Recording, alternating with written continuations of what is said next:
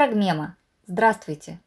Сегодня мы представляем лекцию музыковеда, историка музыки, музыкального критика, главного редактора газеты «Мариинский театр», председателя секции критики и музыкознания Союза композиторов Санкт-Петербурга Иосифа Генриховича Райскина. Десятников. Русские сезоны. Когда речь зашла о теме очередного моего доклада, я представил его в виде такого диптиха из перезвонов Гаврилина и русских сезонов Десятникова. Но потом понял, что э, показать музыку достаточно э, убедительно в рамках небольшой часовой с небольшим лекции не удастся обоих композиторов.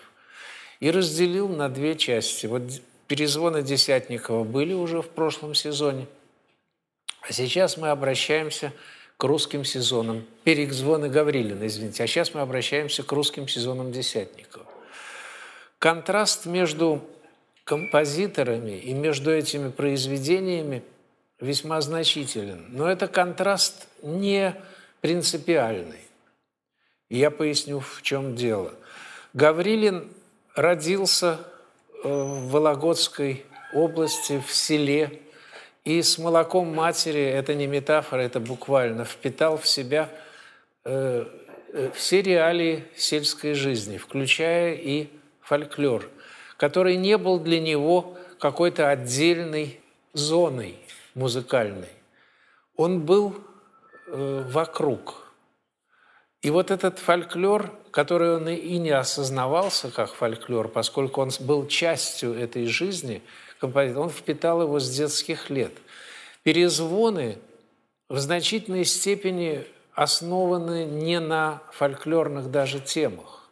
Они там частично появляются в некоторых случаях. В основном это собственное сочинение Гаврилина. Но он настолько пропитан был этой музыкой, что она звучит как музыка абсолютно народная. Совсем иной путь прошел э, Леонид Десятников. Он родился в Харькове в еврейской семье. Родители э, оба бухгалтеры – Э, на вопрос о музыкальных корнях он всегда отвечал, я родился в немузыкальной семье. Родители оба бухгалтеры. Отец – участник Великой Отечественной войны Аркадий Львович Десятников, а мать Шеева Лейбовна Десятникова, э, она была жива еще совсем недавно, в 2014 году скончалась. А отец после войны умер довольно э, нет, тоже не, не сразу, но сравнительно не, не очень старым человеком. Он окончил, Леонид Десятников, я должен вас сперва просто познакомить с именем композитора, которое, может быть, не всем хорошо известно. Он окончил Харьковскую среднюю специальную музыкальную школу-интернат в 1973 году по классу теории музыки, а параллельно брал приватные уроки композиции – у харьковских педагогов. В частности, у очень хорошего композитора Валентина Бибика, который потом переехал в Петербург и пользовался большой известностью здесь у нас в Петербурге. А в 1978 году он окончил Ленинградскую консерваторию по классу композиции профессора Бориса Арапова. Это крупнейший наш педагог. Э, а по классу инструментовки у профессора Бориса Тищенко – ну, несколько еще, э, так сказать, моментов из его биографии. В 2003 году Десятникову присуждена государственная премия РФ Российской Федерации за спектакль Государственного театра э, имени Пушкина, ныне Александринского, по пьесе Гоголя «Ревизор». В 2009-2010 годах он работал музыкальным руководителем Большого театра России – это странный эпизод в его жизни, о котором он сам вспоминал в юмористических тонах. Это произошло после того, как прошла скандальная премьера его оперы «Дети Розенталя». И так как там было некоторое безвремени в художественном руководстве, э, решили, что вот э, композитор, к тому же хорошо знающий, э, так сказать, подноготную подготовки спектакля, поскольку в течение длительного времени он работал вместе с режиссером Некрошесом. Э, он подходящая фигура. Но он очень скоро ушел от этого. Он вообще далек от всякой, э, я бы сказал, публичной деятельности. Он типичный интроверт, любит, э, так сказать, жить отдельно. В частности, он даже редко посещает концерты, том числе и концерты, в которых звучит его музыка. Он считает, что слушание музыки – акт интимный, публичность здесь не нужна, и привычная соборность ощущения, которая усиливается вот для многих из нас, во всяком случае, когда вы слушаете музыку сообща в большом зале, особенно когда речь идет о кантатно-аритериальных произведениях, о симфониях, вот это ощущение соборности, всеобщего внимания этой музыки, которая по масштабам соизмерима с большим залом, оно вносит немалую ноту Э, немалую лепту в наше восприятие. Но вот э, Десятников полагает, что нас всех в этом смысле испортила современная электроника, наличие гаджетов, и он предпочитает слушать музыку, э, так сказать, отдельно. Теперь, что касается фольклора. Любопытно, что когда он поступал в консерваторию нашу, он принес на экзамен, это любопытное свидетельство, он принес инвенции, написанные в полифоническом, естественно, стиле, и две украинские, обработки двух украинских песен. С детства он жил э, окруженный украинским фольклором. Многие из этих песен хорошо знал – это был фольклор не только э, корневой, сельский, но, естественно, городской, включая и советскую песню. В частности, он, когда его корреспондент один спросил, можете ли вы что-нибудь напеть, он напел известную песню «Рушничок», которая в свое время была популярна очень э, по всему Союзу. Но вот когда его спросила Елена Николаевна Разумовская, а речь о ней сегодня обязательно пойдет, она вдохновительница русских сезонов Десятникова. Когда Елена Николаевна Разумовская, крупнейший наш этнограф музыкальный, э, фольклорист, э, человек необычайных знаний, в области фольклора. Когда она его спросила о его отношении к фольклору, ездили ли вы когда-нибудь в фольклорные экспедиции, он сказал «никогда». Я был типичный городской мальчик, он сказал, и для меня даже было непонятно, зачем за этим ездить, это можно все услышать, это можно прочесть в записях.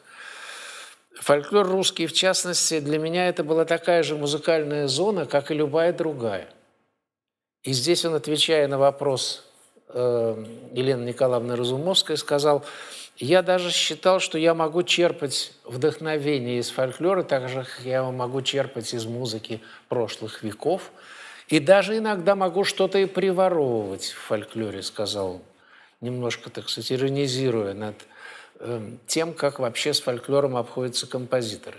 Кстати сказать, э, здесь он следует э, своему обожаемому метру Игорю Федоровичу Стравинскому. Когда Стравинского спросили, заимствует ли он что-нибудь у других композиторов, он сказал, я не заимствую, я просто краду, сказал он. И это не было шуткой. Эм, правда, единственный раз, когда он украл, не зная о том, что это за тема в «Петрушке», знаменитая тема э, в «Петрушке», она оказалась принадлежащей одному английскому так сказать, народному музыканту, которому Стравинский в течение всей жизни платил потом э, полагающуюся дань за то, что он использовал эту музыку в Петрушке. Э, когда его спросили, а что касается фольклора, для вас что главное в фольклоре? Ну, для меня прежде всего Э, в фольклоре самое главное, самое главное, он сказал, я предпочитаю говорить в иерар... об иерархии музыкальных жанров. Э, если тема – это главная в иерархии музыкальных жанров, и почти все э, композиторы цитируют прежде всего тему, но я цитирую не только фольклор, и всегда с кавычками. Что значит кавычки в цитировании фольклора? В сегодняшний век постмодернизма кавычки означают остранение, некую иронию, некое, так сказать, сторонний взгляд.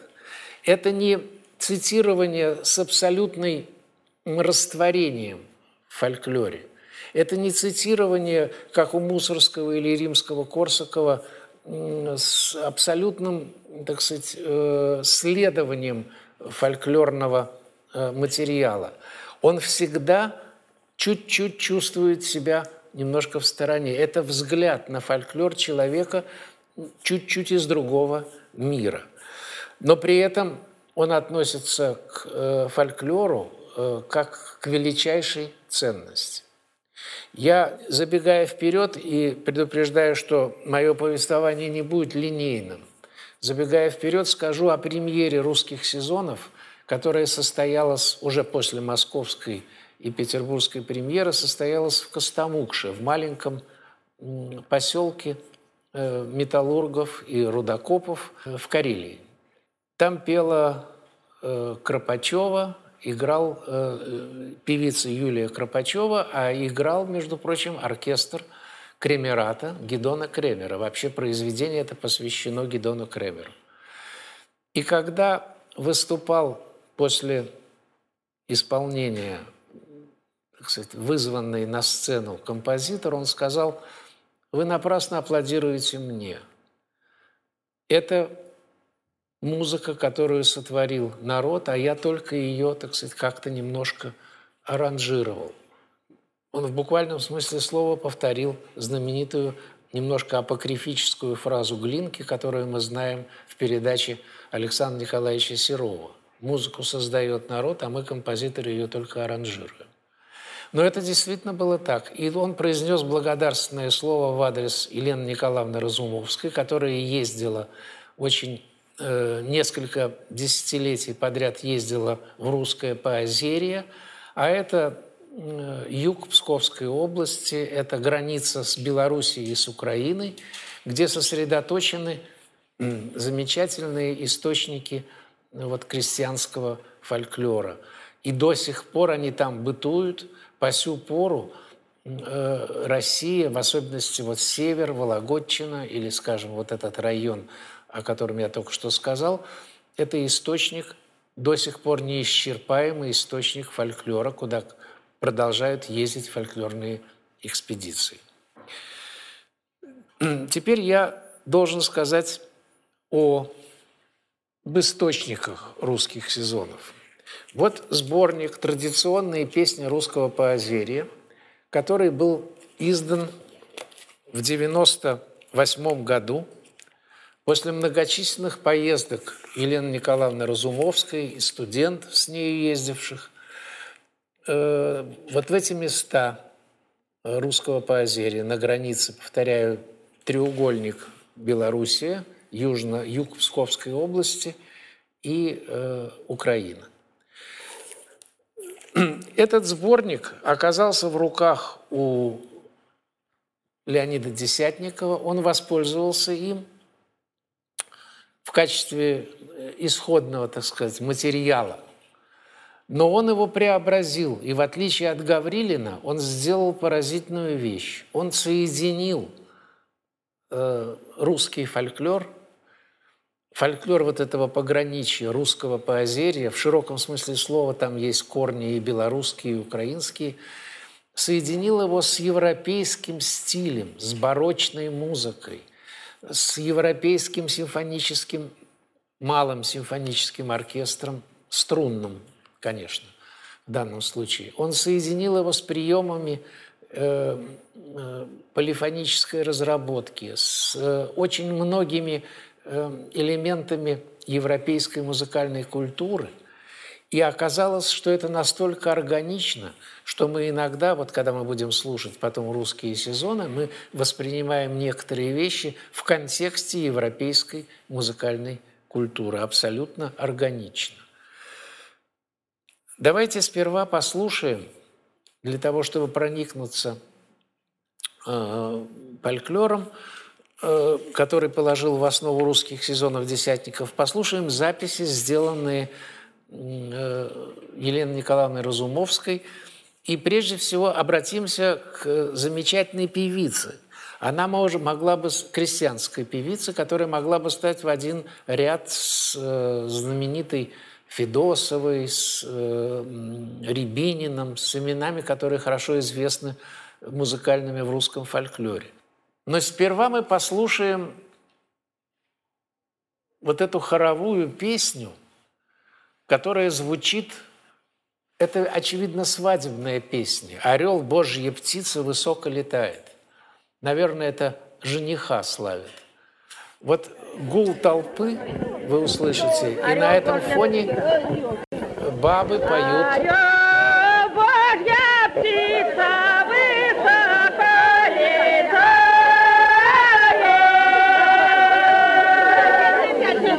Слышно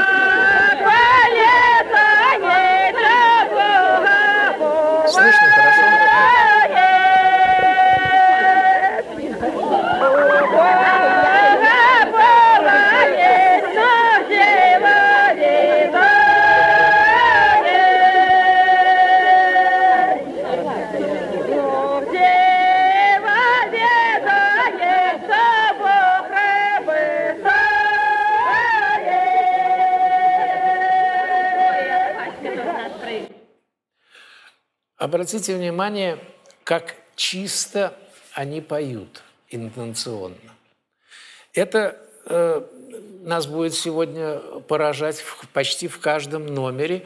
Иногда э, эта интонация кажется чуть-чуть плывущей, но это на самом деле модулирование, которое предусмотрено крестьянским пением, которое существует в нем.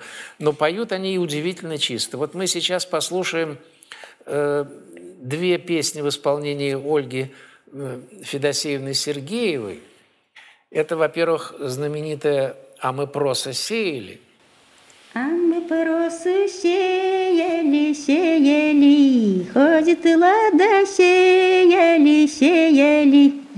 А мы просто и вытопчем, вытопчем, ходит и лада, и вытопчем, вытопчем. А чому же вам витоптать і витоптить? Ходить лада витоптать и вытоптать. Мне вспомнился смешной эпизод из 48-49 года, когда было ужасное это постановление ЦК Политбюро нашего, Политбюро ЦК по поводу оперы «Великая дружба», и композиторов, антинародных композиторов-формалистов. Тогда же развернулась кампания против э, так называемых безродных космополитов, критиков театральных, драматургов, писателей. Тогда же начали выискивать э, фамилии подлинные писателей, укрывшихся за русскими псевдонимами. В общем, это было страшное время – и в, в Союзе писателей был замечательный капустник, за который, конечно, им потом всем влетело, где писатели водили хоровод и пели, а мы прозу сеяли, прозу сеяли, а потом появлялись критики и говорили, а мы прозу вытопчем, мы прозу вытопчем. Такая вот вариация на народную тему. Послушаем еще одну песню уже. Посею свое горе, посею свое горе по чистому полю, по чистому полю. Рассеть мое горе, рассеть мое горе, ни рожь, ни пшеница, и ни рожь, ни пшеница. Цветите мое горе, цветите мое горе, алыми цветами, алыми цветами. Ой. 70-летняя Ольга Федосеевна поет с изумительной чистотой, и вы заметили, какие она выделывает неожиданные колоратуры своим старческим голосом, и как это, как это органично звучит. «Посею мое горе», не просто, а уже «посею мое горе по чистому полю». Надо сказать, что жанры на народные песни, э, которые, которые ей подвластны, абсолютно безграничны. Она поет частушку. Я не стал включать сюда, она замечательно поет частушку. Я страдала, страданула, с моста в воду сиганула. Она поет э, эту знаменитую топор, рукавица, жена мужа не боится. Все это она поет замечательно. Причем, а рядом с этим – звучат плачи пронзительные. Вот мы сейчас послушаем э, один и другой. Вот давайте первый плач. Кормилец Божухна, кормилец праведный. Тирири, слышите, это аккомпанирует ей. Мою головушку, ой я, ой я, счастливой долюшкой. Ай я, милые мои жал, ей сестрицы, сестрицы лебедушки. И чаще живы собрались на мою беседушку, беседушку невеселую. И только же я не упросила, не выговорила свою родную мамушку подлететь на мою беседушку. Белые мои лежал, и люди добрые, соседи ближние, и пропустите отковым мамыку родительку дубовому столику. И натянет к мою головушку. В конце она говорит, ой, не могу больше. Но я уже не стал до конца это. Э, обратите внимание, как средствами чисто вокальными аккомпанируют ей, поют все время это тири-ри-ри-ри, как инструментальное сопровождение. Да, пропустили мы еще одну замечательную вещь, э, балладу, такую народную балладу в лицах. Давайте послушаем ее. А родненький мой папенька, жениться я хочу. Шутишь ты, Игнатушка, я и богу не шучу. Взяла меня за знобушка, болеть моя душа. У соседа девка, я и богу хороша. А глупый ты, Игнатушка, нашел себе бедней, Одна шубенка рваная, приданная все ей. Айди-ка ты посватайся, у мельника есть дочь, За тебе бездельника дать ее не прочь. А хоть и на горбатая и не совсем с умом, А зато богатая приданная даст дом. Коровушку и лошадушку, и девять штук овец. И будешь жить, Игнатушка, ей-богу, как купец. А родный же мой папенька, я лучше утоплюсь, На такие негожию и я не оженюсь. Я лучше утоплюсь, но на кривой горбатый лучше не женюсь. Вот это э, самые разные жанры. И, наконец, мы услышим «Плач», песню, которая э, легла в основу одного из кульминационных э, эпизодов русских сезонов. Э, «Ой, кумушки, кумитеся, кумитеся, любитеся». Такая... Ой, кумушки, кубитеся, кумитеся, любитеся.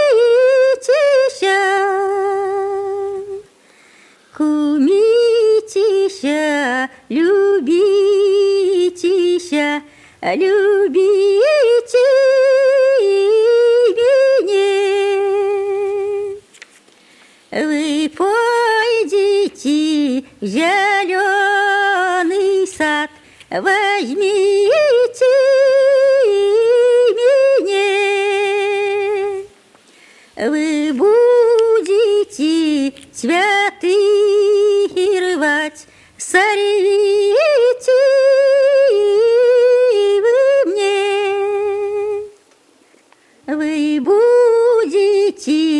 вяночки вить, ох, извейте вы мне. Вы пойдете к Дунай реке, возьмите меня. Это замечательная мелодия, по поводу которой Десятников сказал, но кто может сказать, что э, фольклор анонимен, что у народных песен нет автора? Конечно, есть автор. И такую мелодию может сочинить только талантливый автор.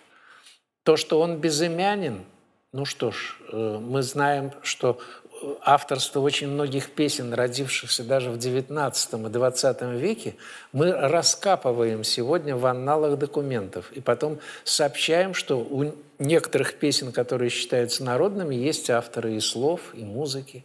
Что же касается музыки, которая корнями уходит в далекие века, эта проблема во многом неразрешима. Но, конечно, у этой музыки есть автор.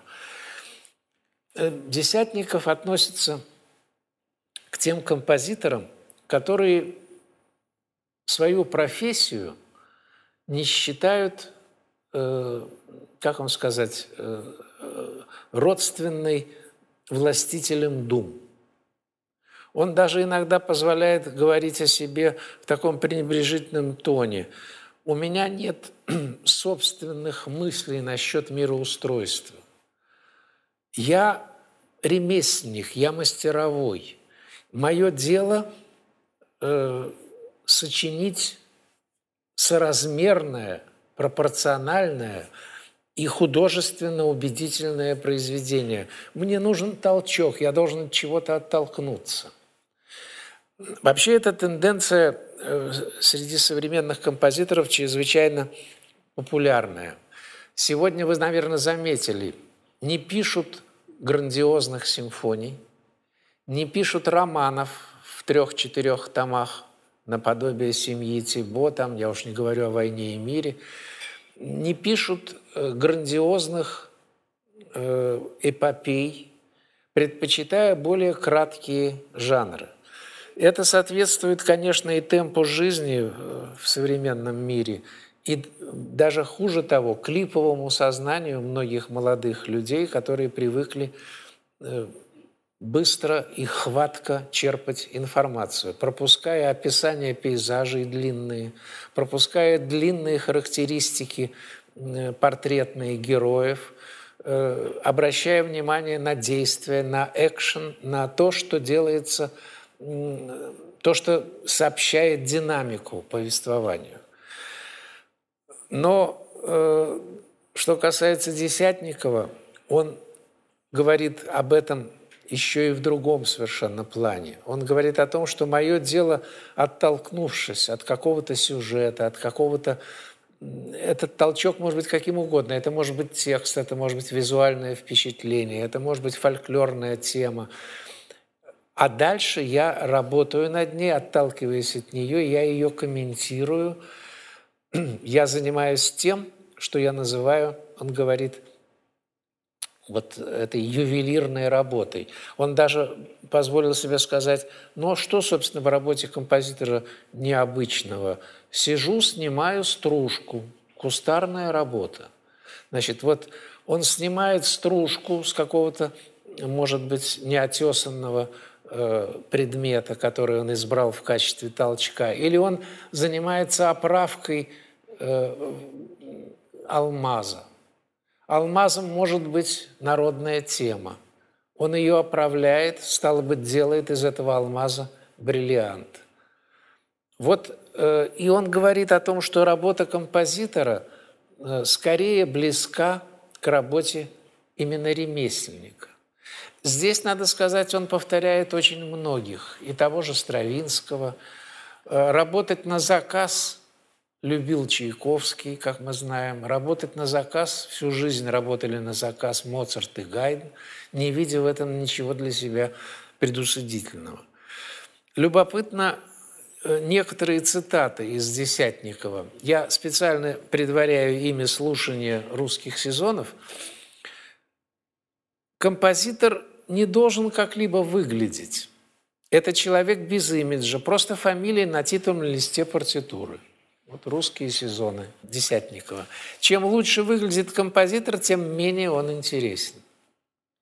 Пасти народы, быть властителем дум – это не мое. Я не мыслитель, не пророк – для меня фигура ремесленника в социальной иерархии выше, чем фигура мыслителя. Я пытаюсь быть ремесленником. У меня, пожалуй, пролетарское самосознание. Починить стул, что-то сочинить для каких-то конкретных нужд, получить за это гонорар. Должно быть ощущение своей необходимости, нужности сегодня. Считается, что большая часть публики отождествляет звезд с персонажами – Наиболее известным реципиентом такого типа являлся Леонид Ильич Брежнев, которому очень нравился фильм «17 мгновений весны», и он решил наградить Штирлица, радистку Кэт и еще кого-то там, потому что воспринимал персонажей как живых людей. Об этом есть в воспоминаниях Михаила Тавердиева. А сам Тавердиев, несмотря на сверхпопулярную музыку, к этому фильму не был выдвинут на государственную премию. И должен сказать, что то же самое повторяется и с Десятниковым, который очень популярен, но э, получил премию только за музыку, к, э, как я уже говорил, к ревизору на Александринской сцене. Он, правда, получил золотую маску за оперу постановку оперы «Дети Розенталя», но здесь, как говорится, пожар способствовал, помните, по Грибоедову, ей много к украшению. Скандал вокруг оперы оказался, так же, как и скандал вокруг Матильды, э, фильма, оказался весьма продуктивным в этом смысле. Э, вот еще несколько очень интересных высказываний его. Композитор, если он уцелел в новое время – должен стремиться прежде всего к совершенству, а не к самовыражению. Говоря о совершенстве, я имею в виду всего лишь красоту и соразмерность пропорций. Но это просто цитата из Стравинского, который говорил о том, что в музыке есть не что иное, как хорошо организованное время. И э, роль композитора заключается, чтобы внести порядок – сегодняшний хаос нашего бытия. Поэтому Стравинский отвергал э, именно вот эту, так сказать, должность мыслителя, должность человека, который пасет народы, должность пастора, властителя дум. Для Десятникова это пример высшей степени, э, так сказать, точный. Недавно состоялась исполнение русских сезонов, к которым мы сейчас перейдем в Малом зале филармонии. Русские сезоны исполнял э, ансамбль Ильи Иоффа э, «Дивертисмент». Пела замечательная певица, которая с ним исполняла это, кстати, и в Костомукше, Яна Иванилова. Но интересно, как была выстроена программа. В первом отделении звучали произведения Стравинского, концерт базельский для струнного оркестра, и музыка Аполлона Мусагета, музыка из балета Стравинского Аполлона Мусагета. Во втором отделении звучали русские сезоны Десятникова. И это оказалось необычайно наглядно. Мы видели, как, насколько схожи э, миры этих двух мастеров. Десятников верит в выбранные цитаты и аллюзии. Он часто оперирует Э, аллюзиями на какие-то известные музыкальные темы в своих произведениях. Темы, о которых мы сегодня говорили, э, слушая фольклор, используются Десятниковым точно так же, как он использует темы барочных композиторов или композиторов XX века. В этом смысле, как я уже говорил, для него не существует иерархии музыкальной. Для него фольклор такая же привычная музыкальная зона, из которой он черпает или даже крадет, как он говорит, как и музыка э, предшествующих эпох. Сейчас мы начнем слушать, э, разумеется, не целиком, потому что это практически, может быть, и не... Хотя, может быть, мы почти целиком это и услышим. Русские сезоны с небольшими моими комментариями. Э, что собой представляют русские сезоны? Э, сам композитор говорил, что они напоминают эти 12 пьес 12 пьес Чайковского «Времена года». С той лишь только разницей, что они организованы совершенно по другому принципу, связанному с земледельческими э, всякого рода календарными праздниками. И скорее напоминают в этом смысле времена года Вивальди. Классический пример. Десятников, кстати, не один раз обращался к этой теме. Он по просьбе Гедона Кремера сделал аранжировку для струнного оркестра времен года Пьецоллы, которого он высоко ценит, э, с его, так сказать, э, апофеозом танго. Э, и в чем заключается отличие вот этих русских сезонов Десятникова от квадросезона четырех сезонов, или, как у нас называют, времена года, Вивальди. Они действительно организованы по принципу э, земледельческого календаря. Начинается с весны, с Христовской, которая есть не что иное, как славление Христа в, в Пасху.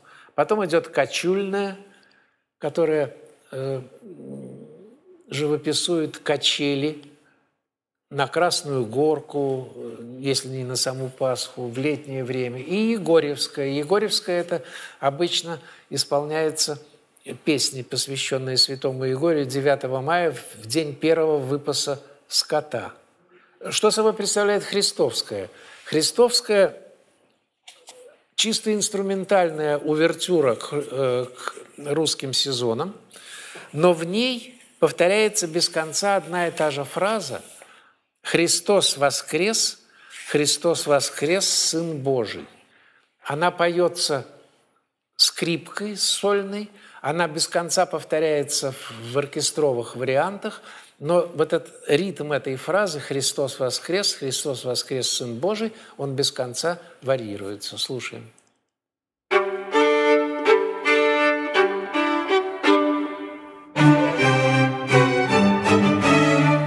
Погромче, может быть, чуть-чуть.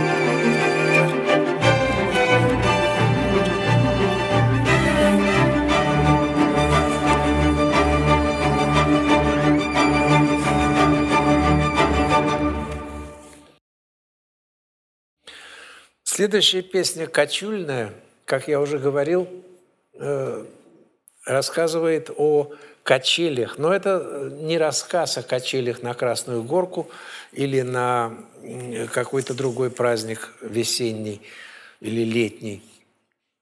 Ой, на горы, на высокую, ой, на крутой, ой, на крутой там посеяли, ой, девки лен. Ой, там посеяли девки лен, ой, уродились конопли, ой, конопли как повадились, ой, соловьи, ой, соловьи, соловьюшки, ой, дробные, поют песенки, ой, добрые. Ну вот э, это в исполнении...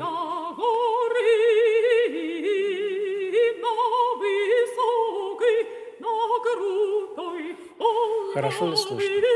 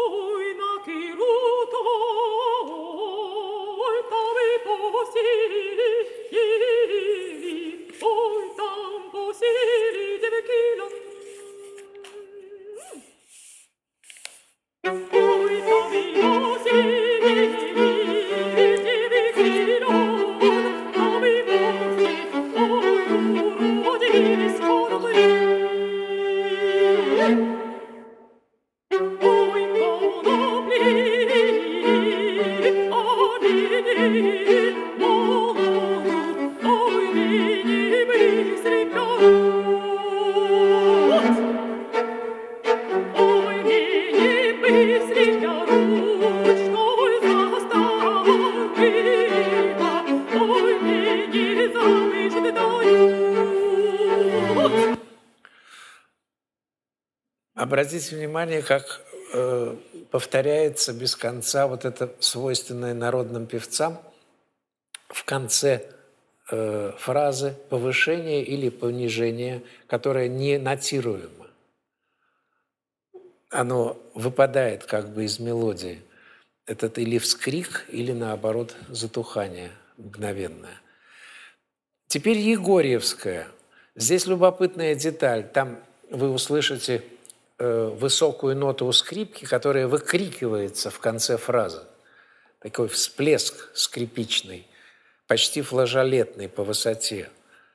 Э, у композиторов в партитуре есть примечание, вы это услышите. Вместо этой высокой ноты скрипки кто-нибудь из оркестрантов может просто свистнуть. И мы услышим это.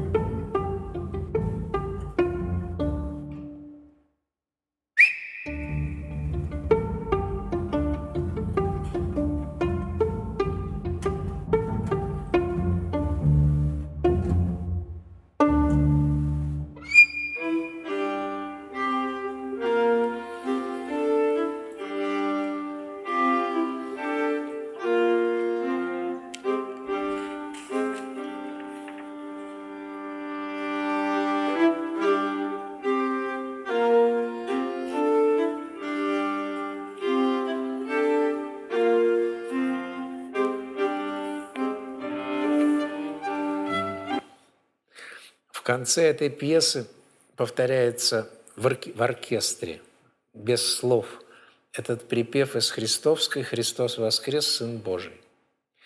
А следующая пьеса, это уже летний цикл, начало летнего цикла «Плач с кукушкой», традиционный плач.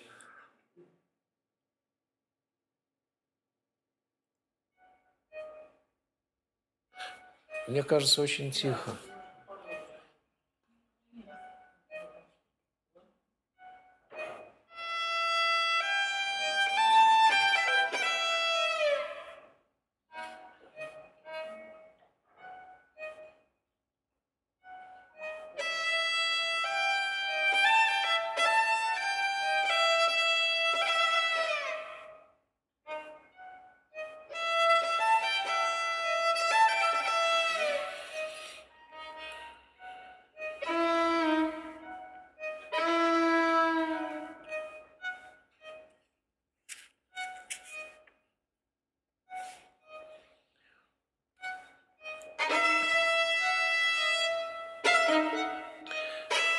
Этот женский фольклорный плач передается средствами только струнных инструментов. И вот наступает первая кульминация цикла, так называемая духовская. Это исполняется на духов день в, 50, в Пятидесятницу и звучит в обработке, в филигранной обработке Десятникова та самая тема, э, которая звучала у нас у Сергеева. «И кумушки, кумитеся, кумитеся, любитеся».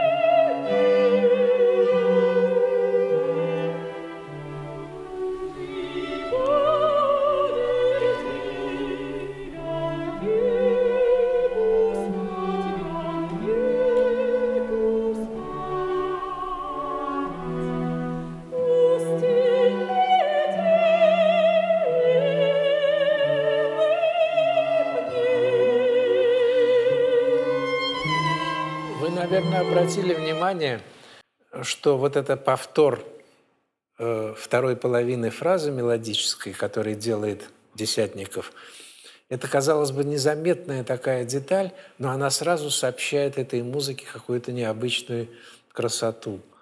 Э, и отличие вот этой обработки от того, что мы слышали у Ольги Федосеевны до Сергеевой и заключается именно вот в этой маленькой детали. Э, теперь будет толока. Что такое толока? Это всеобщая э, такая работа общинная, на которой собирается село, когда одному не в мочь построить дом или вывести там какое-нибудь крупное что-то большое с, э, из, э, со двора. Ну, например, вывоз навоза осуществляется общинными силами, постройка дома. И песня эта э, толочная, толотная.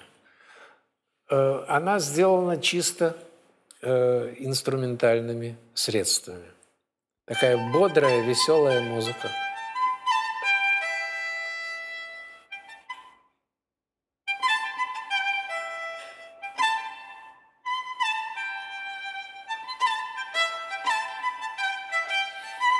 Обратите внимание, как постепенно разрастается из соло скрипки в мощное оркестровое звучание.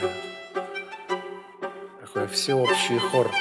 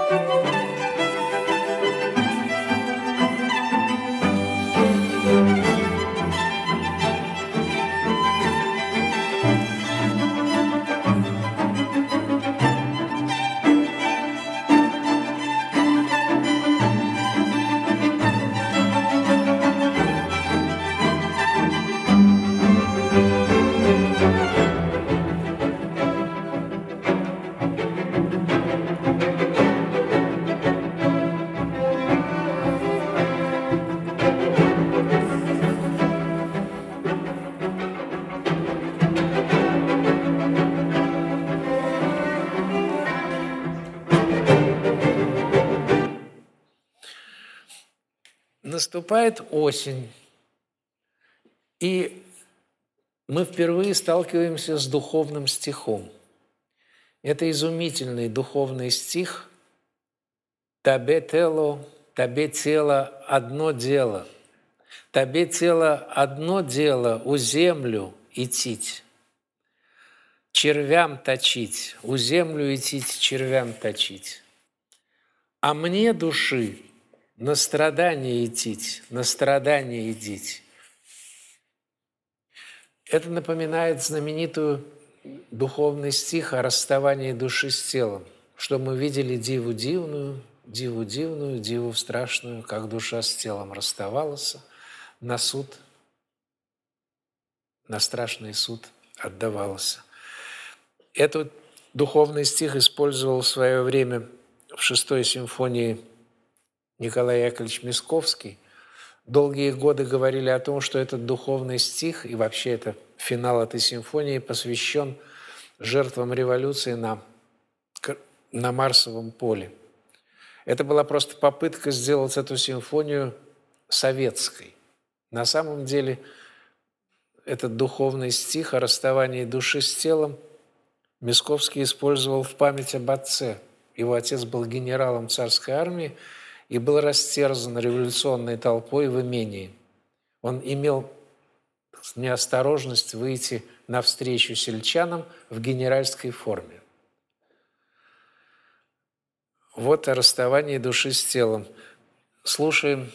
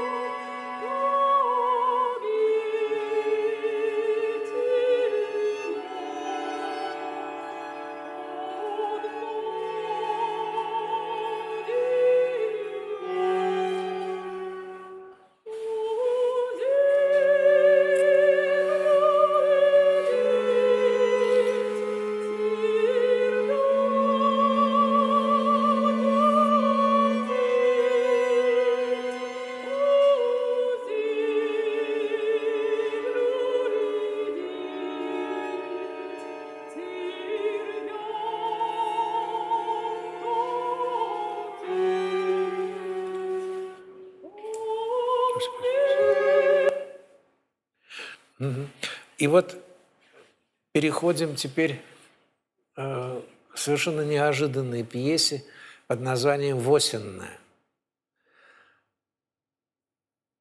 осеннее праздник, праздник, судя по всему. Это может быть и свадьба, это может быть любой праздник урожая, все, что хотите. И неожиданно звучит музыка в духе э, барочной, в духе музыки предклассической или даже классической, скажем, венской.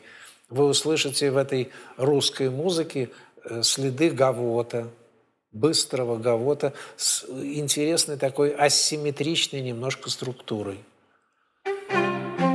Такой крестьянский гавот.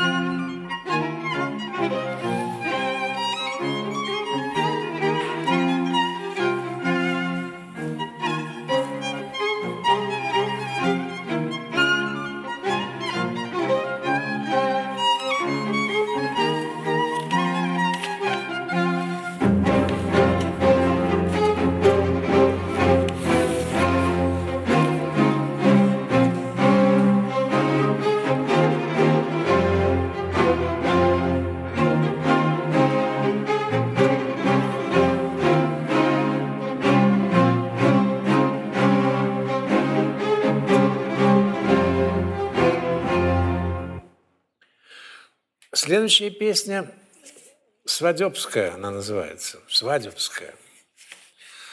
Эта песня, думаю, что это невестин плач, сперва чисто инструментальный, а потом вступает женский голос.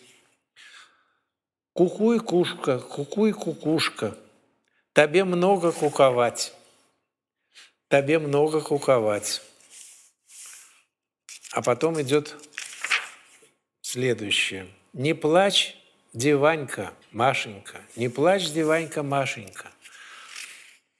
Тебе много плакати, тебе много плакати.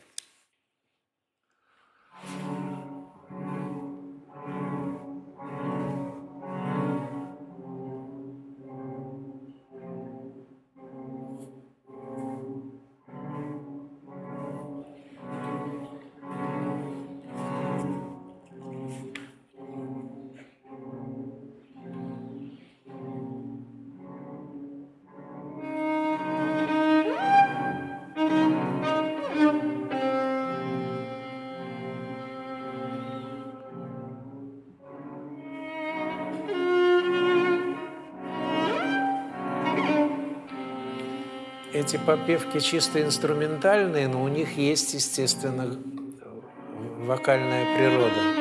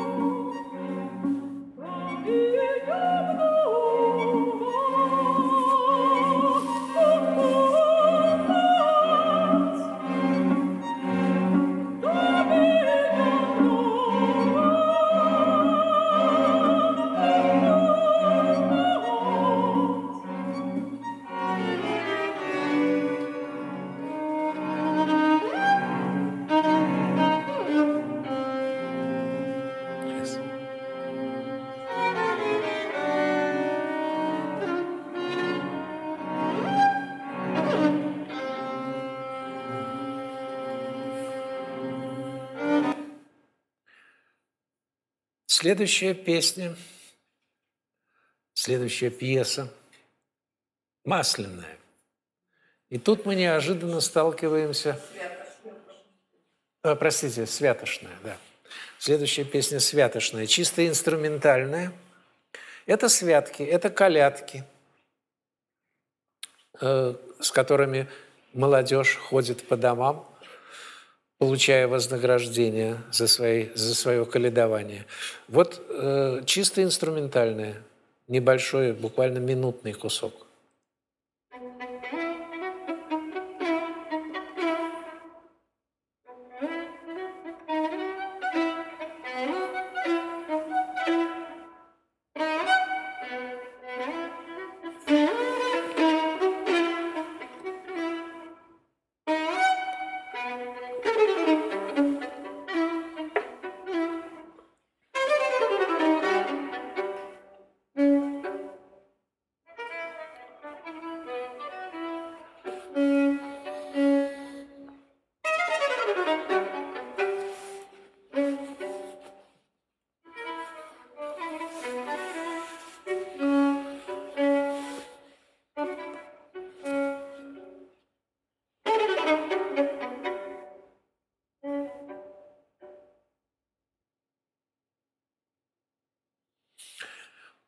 Наступает Масленица.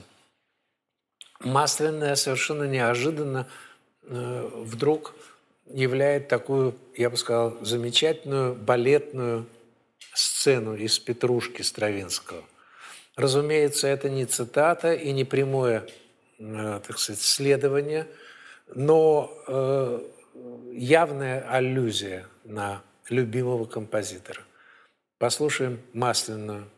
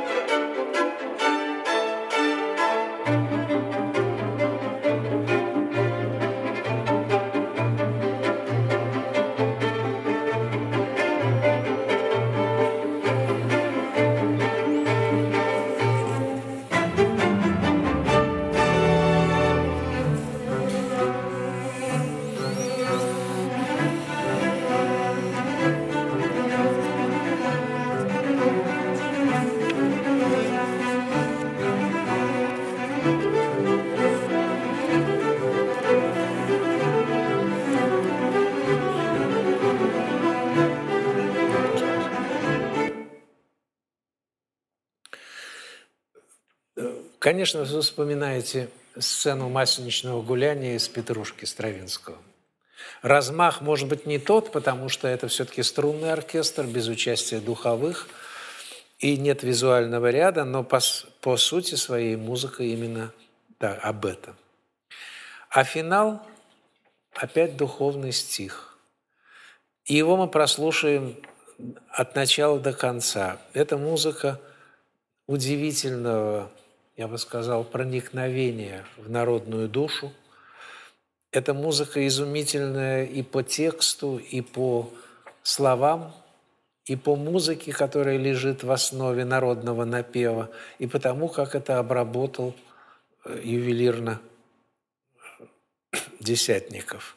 Наши руки грабли, наши руки грабли, наши глазы ямы.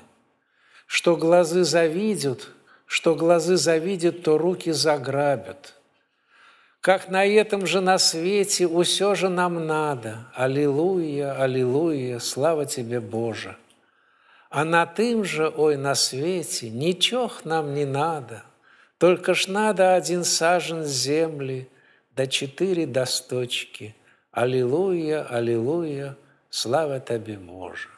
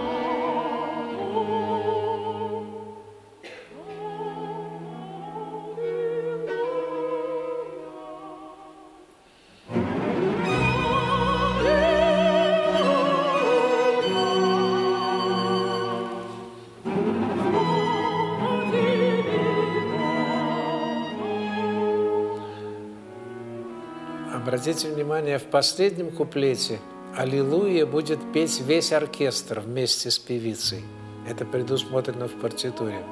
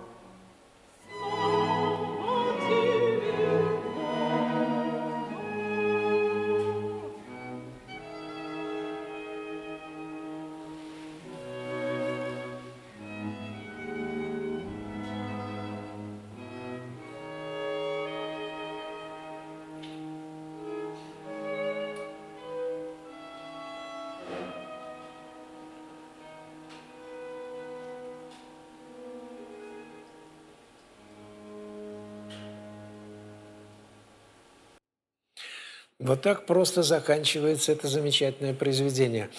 Маленькое послесловие.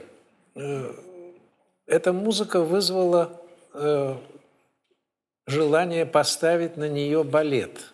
В этом опять есть следование традиции Стравинского, который писал, допустим, сказку про петуха, лису да барана, играемую, танцуемую, читаемую. То есть это одновременно читается чтецом, танцуется на сцене, играется музыкантами, поется. Такое синтетическое действие. Э, балетмейстер Алексей Ратманский поставил балет «Русские сезоны», не изменив ни одной ноты в музыке, и Десятников ничего не стал менять на сцене Большого театра. Э, следование Стравинскому выясни... Э, было не только в том, в традиции такое вот перелагание музыки на балетный язык, а еще и э, Баланчинским заветом, который поставил очень много музыки Стравинского, а Баланчин не иллюстрировал балетом музыку, а он в сущности сочинял хореографические линии, вызванные музыкой. Он не иллюстрировал, а он пытался заново средствами танца выразить существо этой музыки. В этом отличие так называемых абстрактных балетов э, Баланчина от сюжетных коллизий, которые присутствуют в любых балетах до баланчинского времени. Э, что еще важно в этой постановке?